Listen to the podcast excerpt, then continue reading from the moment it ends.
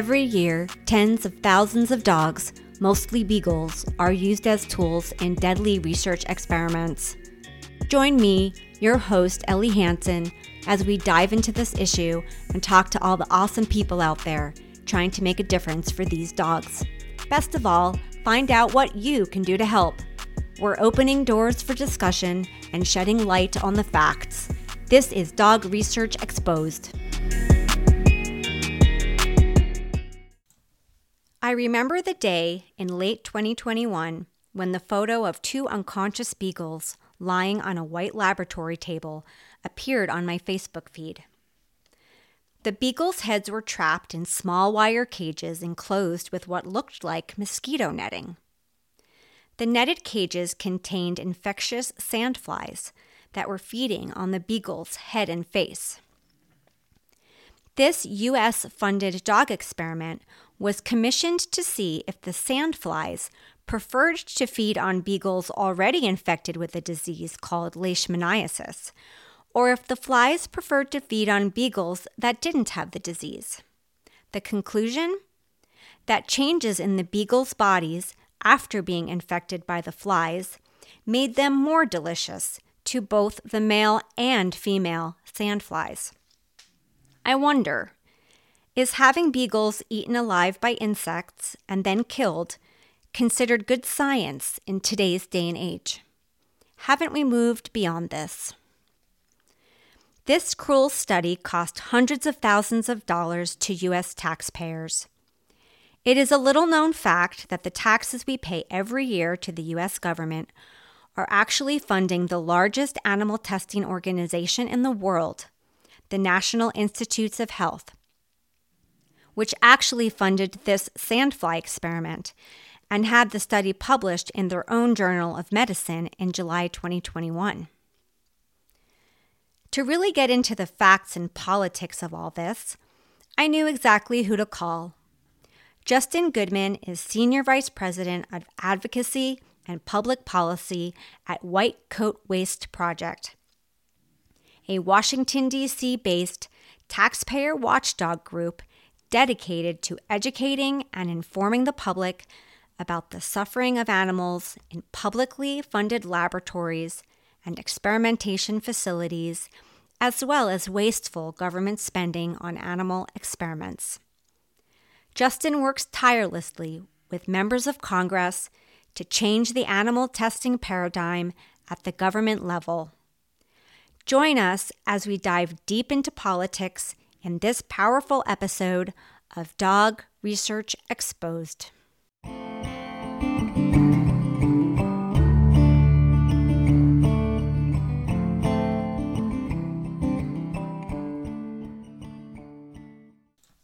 Before we get into all the important work of White Coat Waste Project, I believe the world wants to know a bit more about you and what steps in your life led you to work at White Coat Waste. When you and I first spoke a few years ago, you told me briefly about a primate laboratory you helped to shut down at the University of Connecticut when you were a graduate student there.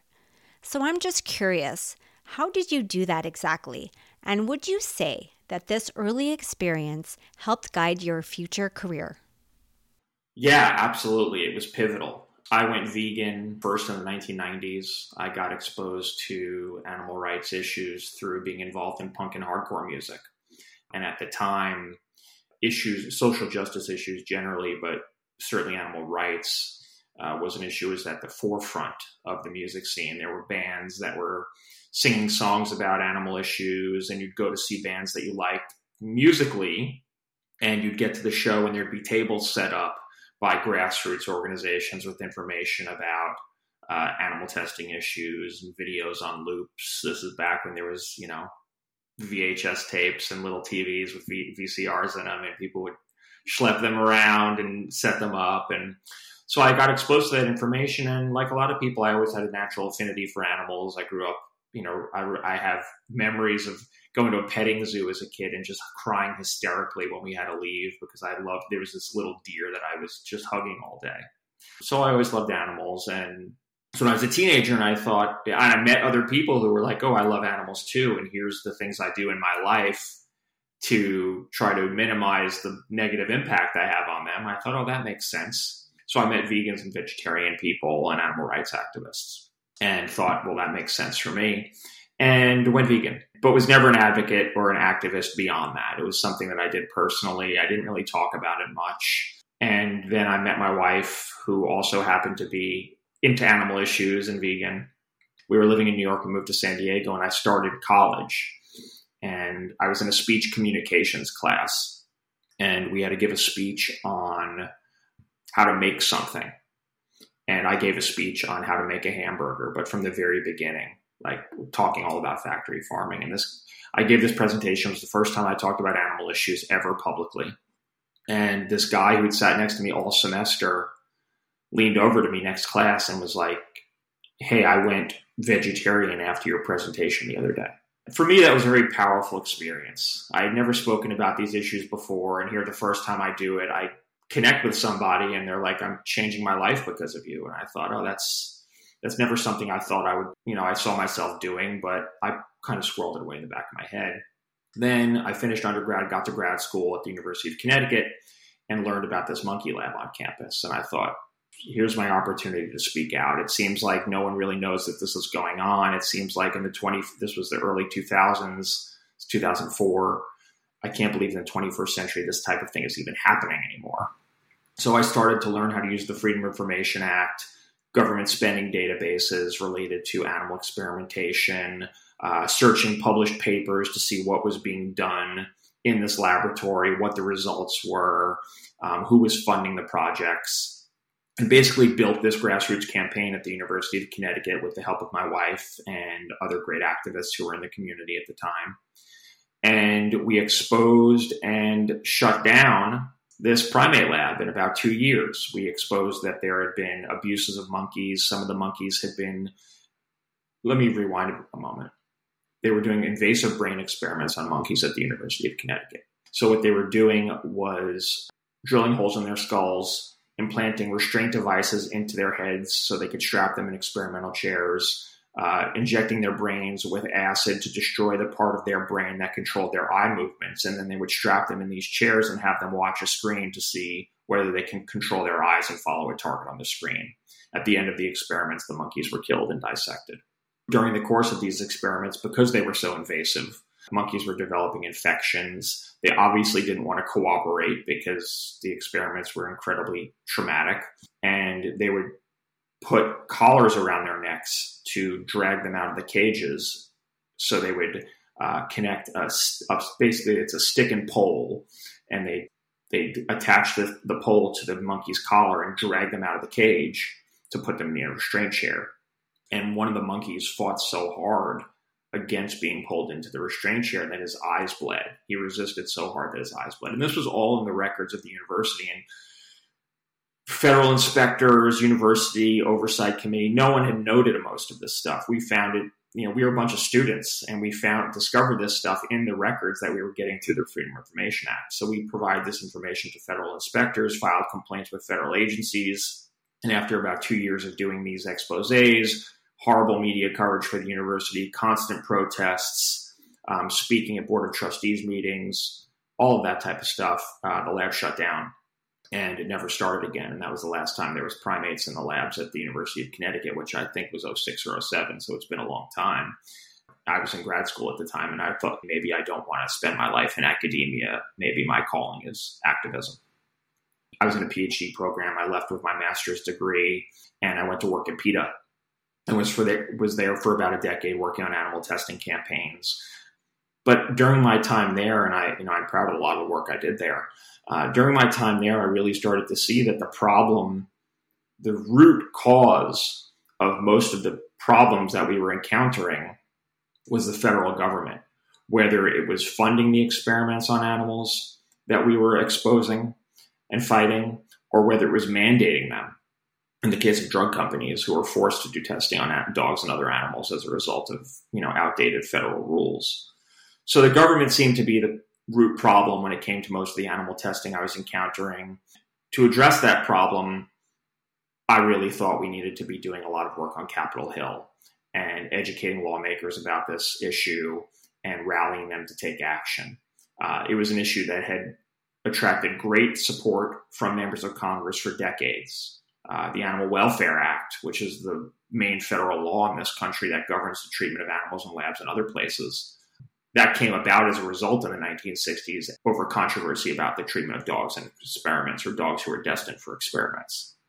Obviously, there's been other controversy since then, but really, this this country had been concerned with the issue for a long time, and there had been moments where lawmakers were concerned uh, and willing to do something about it. And it seemed like we were uncovering all this waste and horrible waste and abuse in government-funded labs, and there was really a disconnect between what we were finding and what Congress was doing. They weren't doing a whole lot.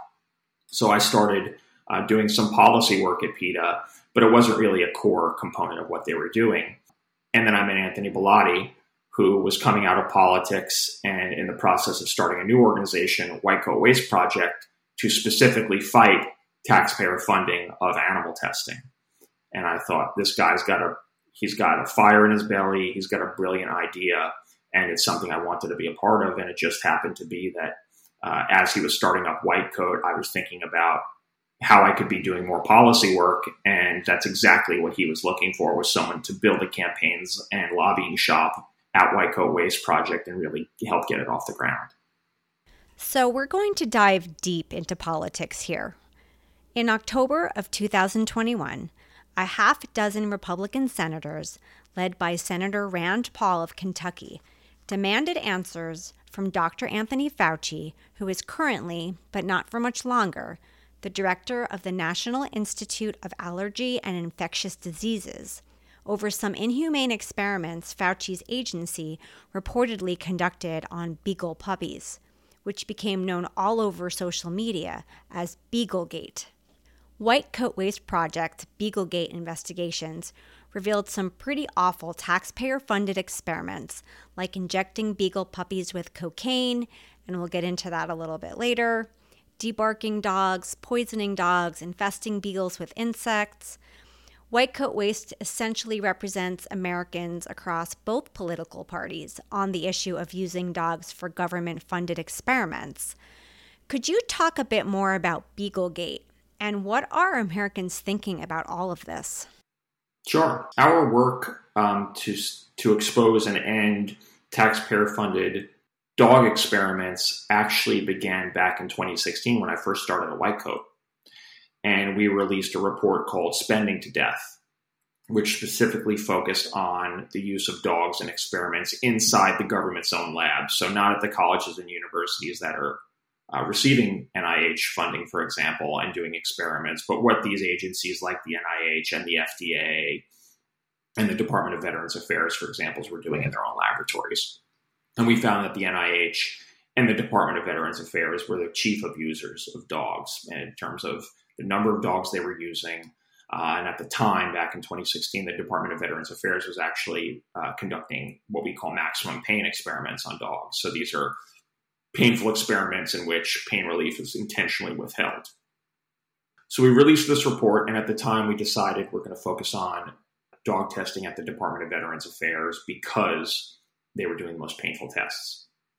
So we launched, launched this big campaign and had great success in Congress over the last six years, uh, passing legislation, enacting legislation, bipartisan, with a wide uh, a broad coalition of Republicans and Democrats uh, passing legislation to restrict the use of dogs in experiments at the VA to the point where we've now, over the past six years, gotten it reduced by over 90%.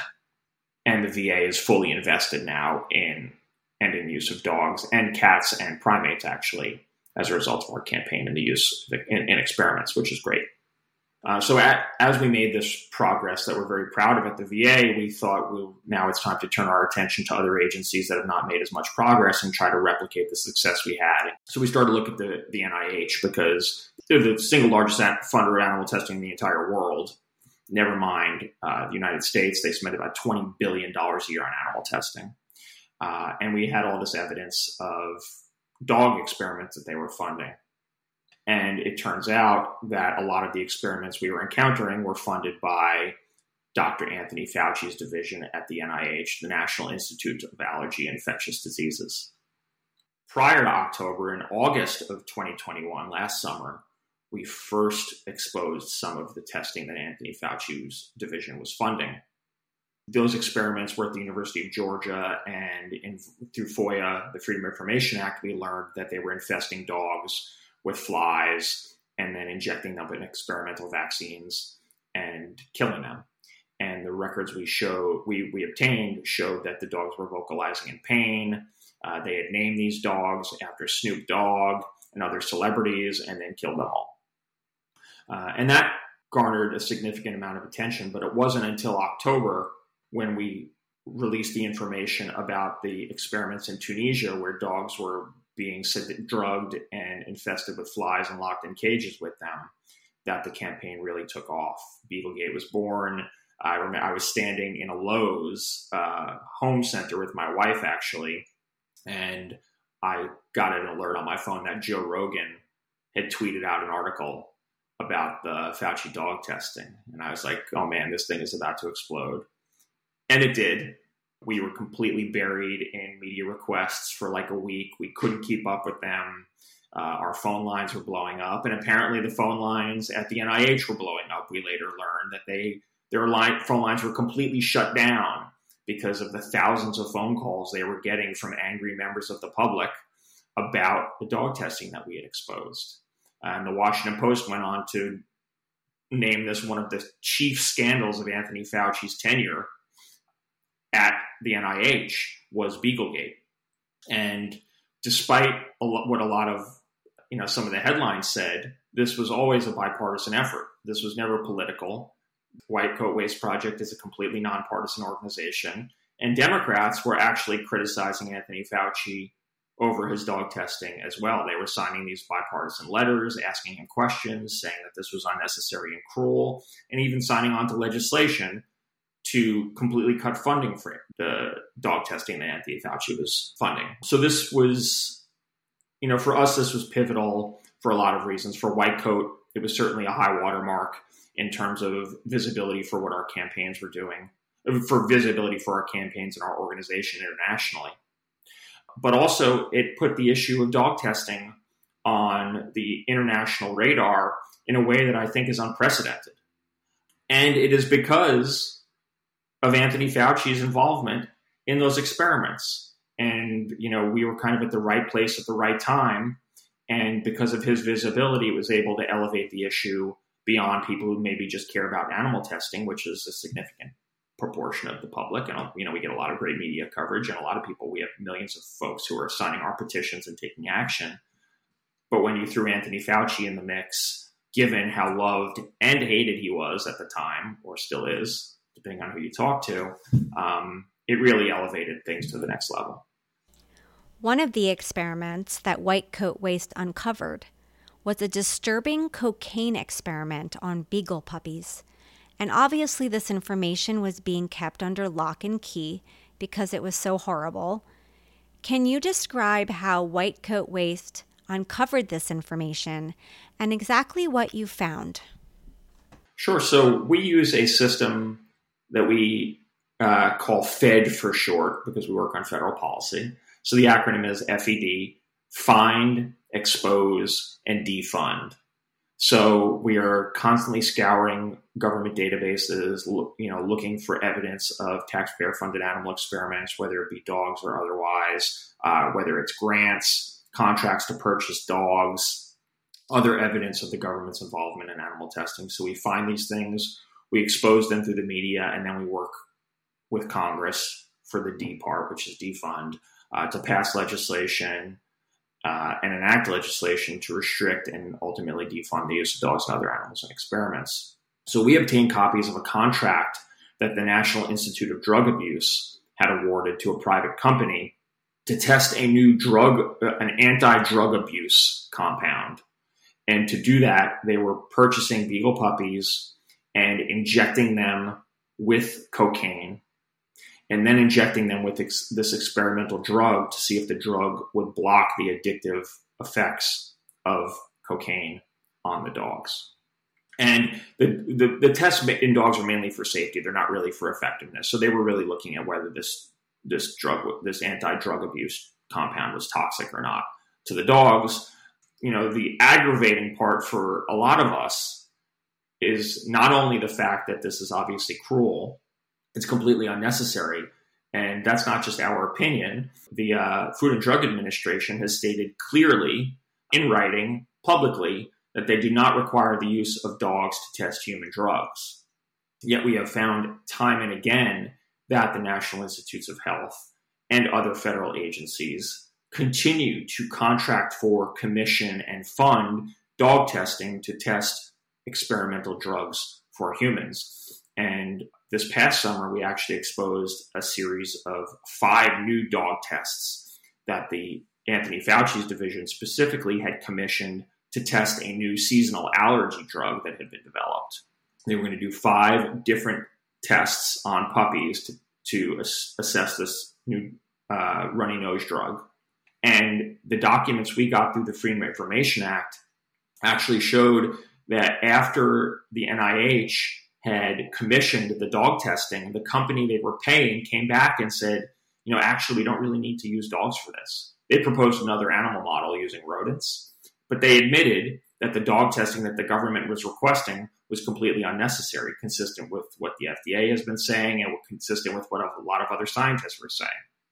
So we worked with Senator Joni Ernst, a Republican from Iowa, and she wrote a letter to the Anthony Fauci basically saying, We've seen these documents that were unco- uncovered by White Coat Waste, and it appears that the dog testing that you want to do and spend $1.8 million on is actually unnecessary, and your own contractor told you this. So what are you going to do?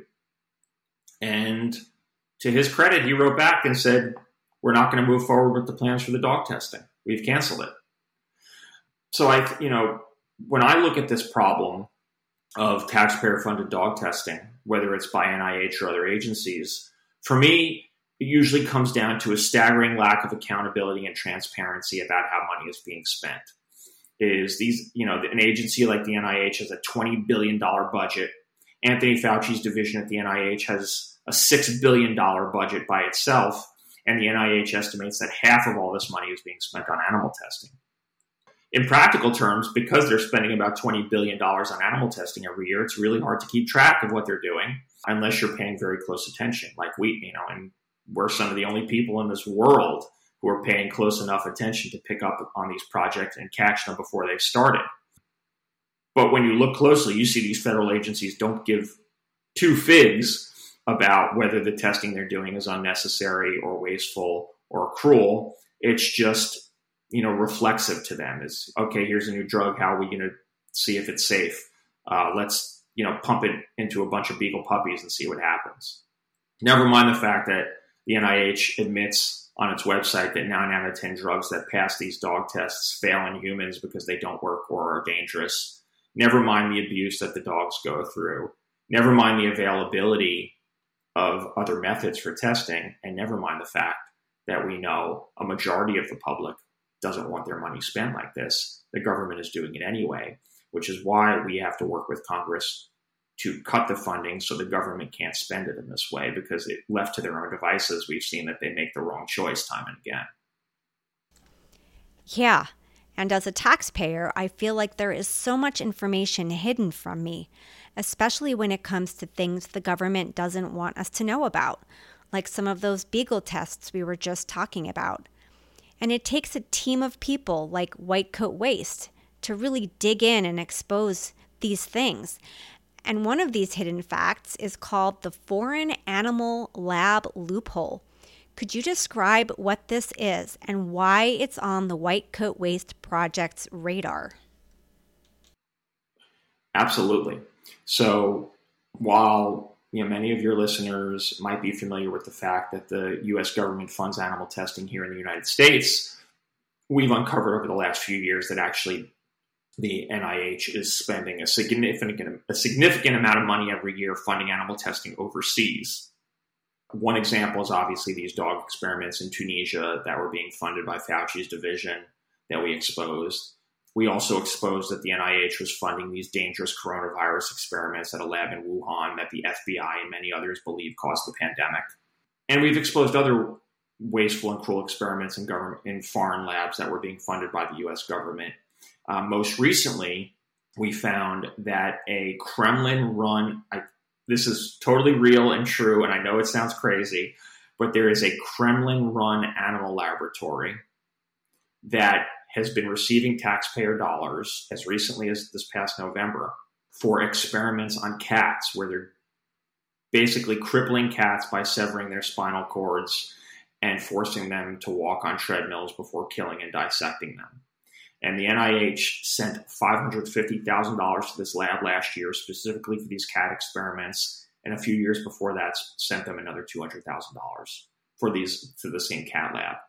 So you have animal laboratories in countries that our government considers to be foreign enemies, China and Russia in this case, uh, that are receiving, actively receiving U.S. taxpayer dollars for animal experiments that are both dangerous and cruel.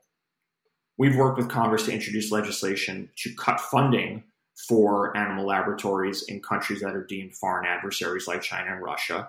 We actually got the House funding panel that gives money to the NIH to vote this past year to cut funding for labs in Russia and China. Um, we'll see if that gets to the president's desk, but we've made progress getting bipartisan support for that effort. What's also disturbing about this funding for animal laboratories in foreign countries, and actually the NIH funds or authorizes over 350 laboratories in foreign countries to receive taxpayer dollars.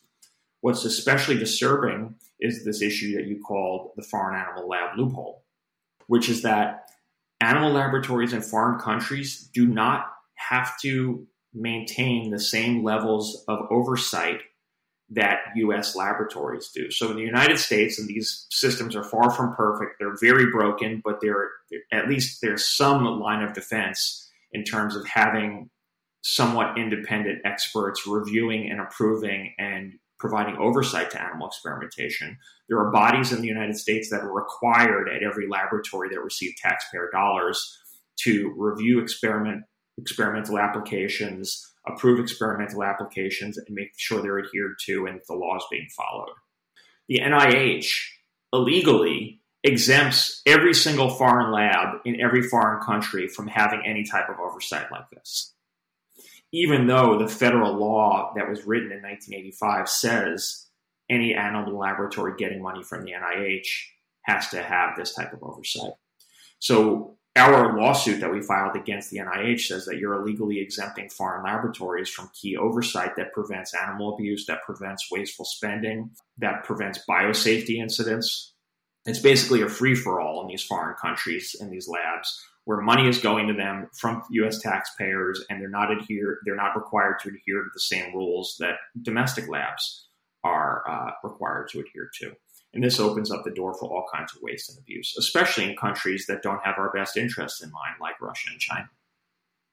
One of my favorite projects that you're currently working on is a federal bill called the AFTER Act, which stands for Animal Freedom from Testing, Experiments, and Research. And there's another name for this bill, too Violet's Law. Violet is a coonhound who was used in experimental research until she was rescued. Sweet, gentle Violet. Photos of her online just make me melt.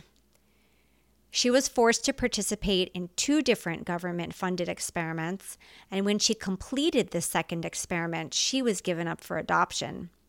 So, is it promising that Violet's Law will become a law and are you seeing any tides of change at the government level when it comes to using dogs for research?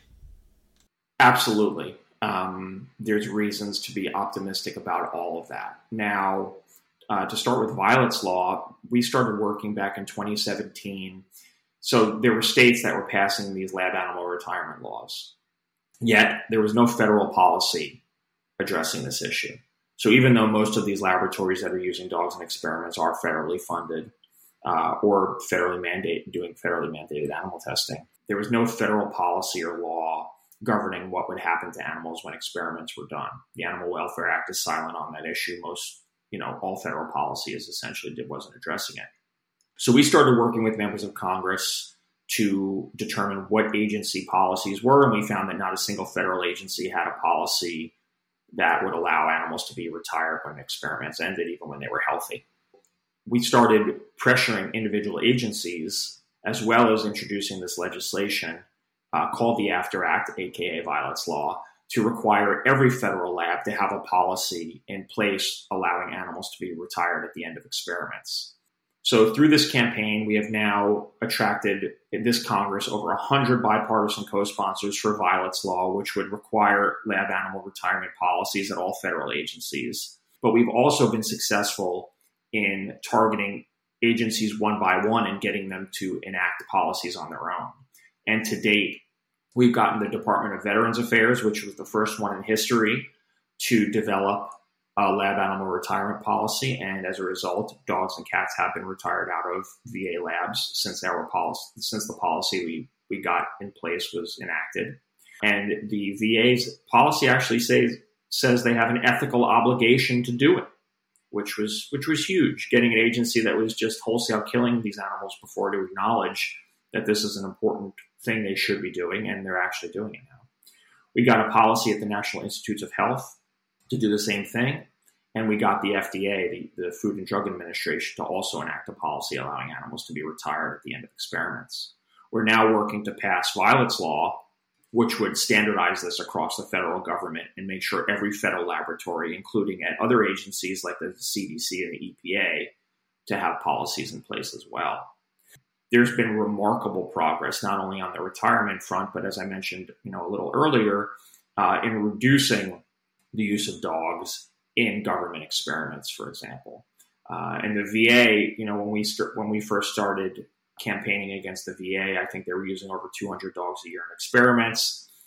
We're close to getting that number down to zero, and that's as a result of you know increasing restrictions and oversight of dog experiments at the VA to the point where it's very difficult to get a new dog experiment approved. Um, so we've passed and enacted legislation, so signed into law since 2018 every year in the VA's funding bill. It says you cannot spend any money on experiments on dogs or cats or primates unless certain conditions are met. And as a result of that, and other legislation by Congress and grassroots pressure, the VA has wound down essentially all of its testing on dogs we're working right now to confirm the status of the last few projects, but they're on their way out. So this is, you know, this is a, a situation where we we we took the worst of the agencies and we're able to transform them into one that has now created a roadmap that I think other agencies can be following in terms of a plan to reduce and replace the use of dogs in experiments and cats and primates as well. So it seems like change is happening which gives me reason to hope. And a very new bill has been recently introduced, one that I'm particularly excited about. It's called the Protecting Dogs Subjected to Experiments Act. It's been introduced by U.S. Representative Greg Steube. He is a Republican representing the state of Florida. This legislation would prohibit taxpayer funding of any biological, medical, or behavioral research at the National Institutes of Health that involves the use of a dog. White Coat Waste Project has lent its support to this bill, of course. Can you describe this bill and what it would mean for dogs in laboratories? Absolutely. So, following the success we've had at the Department of Veterans Affairs, like I said, we you know we launched the Beaglegate campaign to target uh, experimentation on dogs being funded by the NIH because the NIH is the single largest funder of dog experiments in the world. Um, and there's been a lot of pressure on the agency from Democrats, from Republicans, from the public to get rid of this. And there's actually two bills that have been introduced. So there's Greg Steube's bill, which is outstanding, the Protecting Dogs Subjected to Experiments Act. That bill would completely cut funding for cut NIH funding for any dog experiments, full stop. There's also legislation that's been introduced by Congresswoman Nancy Mace, another Republican. Uh, she's from South Carolina. That would prohibit painful testing on dogs by Anthony Fauci's division of the NIH, the National Institutes of Allergy and Infectious Diseases. Her bill is supported by Republicans and Democrats. And as I mentioned earlier, this campaign has always been bipartisan, which is great. So yes, there's a lot of legislative legislative action that would reduce the use of dogs in taxpayer funded experiments, which is something that is at the top of people's minds right now. Obviously, it's been at the top of our mind for a long time, but given what happened with Envigo and the 4,000 Beagles, it's really opened up a lot of people's eyes to the fact that dog testing is still a problem here in the United States that needs to be dealt with. It is a real problem. Recent data shows there are still almost 60,000 dogs being used for research in this country alone. The fact is, many private corporations, like pharmaceutical companies, for example, conduct dog experiments as well. So, will these government spending bills we just talked about protect dogs at all in the private sector?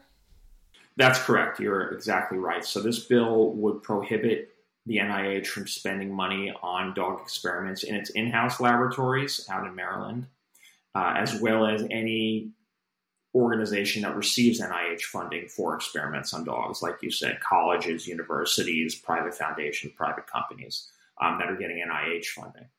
The, the dog testing problem in the United States has two main sources it's the experiments that the NIH, an agency like the NIH, is funding.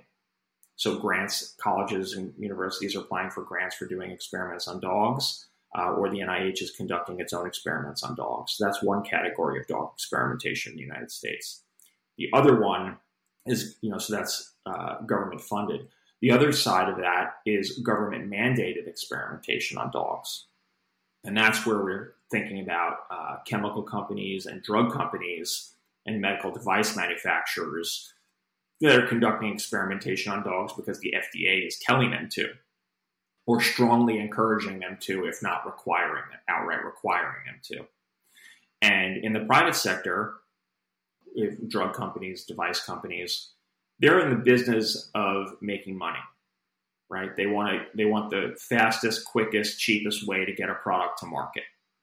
Animal testing is a very inefficient way of doing that. It's very ineffective, it's misleading, it's very slow, and it's very expensive. So companies for a long time have been kind of at the forefront of this move away from animal testing for drugs, including on dogs, because it's just bad for business. Private companies been, have been at the forefront of developing new technologies like organs on a chip and pushing the government to get rid of its mandates. Unfortunately, the government, because it's a giant bureaucracy, is slow to change. Uh, so it's you know it's behind the curve. It has not kept up with technological advancements. So we're still requiring, as the government is still requiring animal testing when it's completely unnecessary and actually counterproductive to the goals of an organization like the FDA, which is to get cures to people faster. So there is a push that we've been involved in. We have a campaign called Cut FDA Red Tape that would eliminate dog testing mandates by the FDA so that companies can choose to use methods other than dog testing to provide the government with evidence that their drugs are safe and effective. The FDA says out of one side of its mouth that you're allowed to do this, yet at the other side of its mouth, when it, when push comes to shove, they still are requiring companies to test on dogs. And there's a company we work with called Vanda Pharmaceuticals that actually sued the FDA over this because they had a drug that was safe and effective, already had been in human trials, and was very promising. And the FDA said, if you want to continue these human trials, you've got to conduct a nine month study on puppies and force feed the, them these massive doses of this drug before you can put it into any other people. And Vanda was, you know, Vanda said, why would we do that? We already have data from humans showing this is safe and effective. Uh, and the FDA was insistent that they do dog testing. And as a result, this drug got basically put on ice and couldn't move forward in human trials because of the FDA's intransigence and insistence that dog testing happen and Vanda's principled stand that they're not going to kill a bunch of dogs unnecessarily at a cost of hundreds of thousands of dollars just to satisfy some FDA red tape. And there's a lot of companies, other companies that are in the same boat. And there's evidence that for years companies have been pushing back on the FDA's animal testing mandate and unfortunately have been ultimately either forced to put things on hold or forced to do animal tests that they didn't want to do because government bureaucrats have forced them to you know, our estimate is that about a third of all the dogs being used in this country in experiments are being used in experiments that are required by federal agencies, mainly the FDA. in addition to the dogs who are being used in experiments that are being funded by the government. But either way, however you cut it, the US government is a driving force behind most of the dog testing taking place in the United States right now.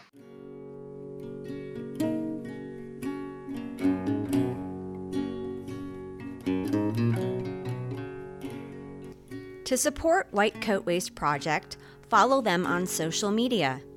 Get the latest information on their projects on Facebook at facebook.com backslash whitecoatwaste. You can also follow White Coat Waste on Twitter, LinkedIn, TikTok, and on their webpage at whitecoatwaste.org. Thanks for listening to Dog Research Exposed.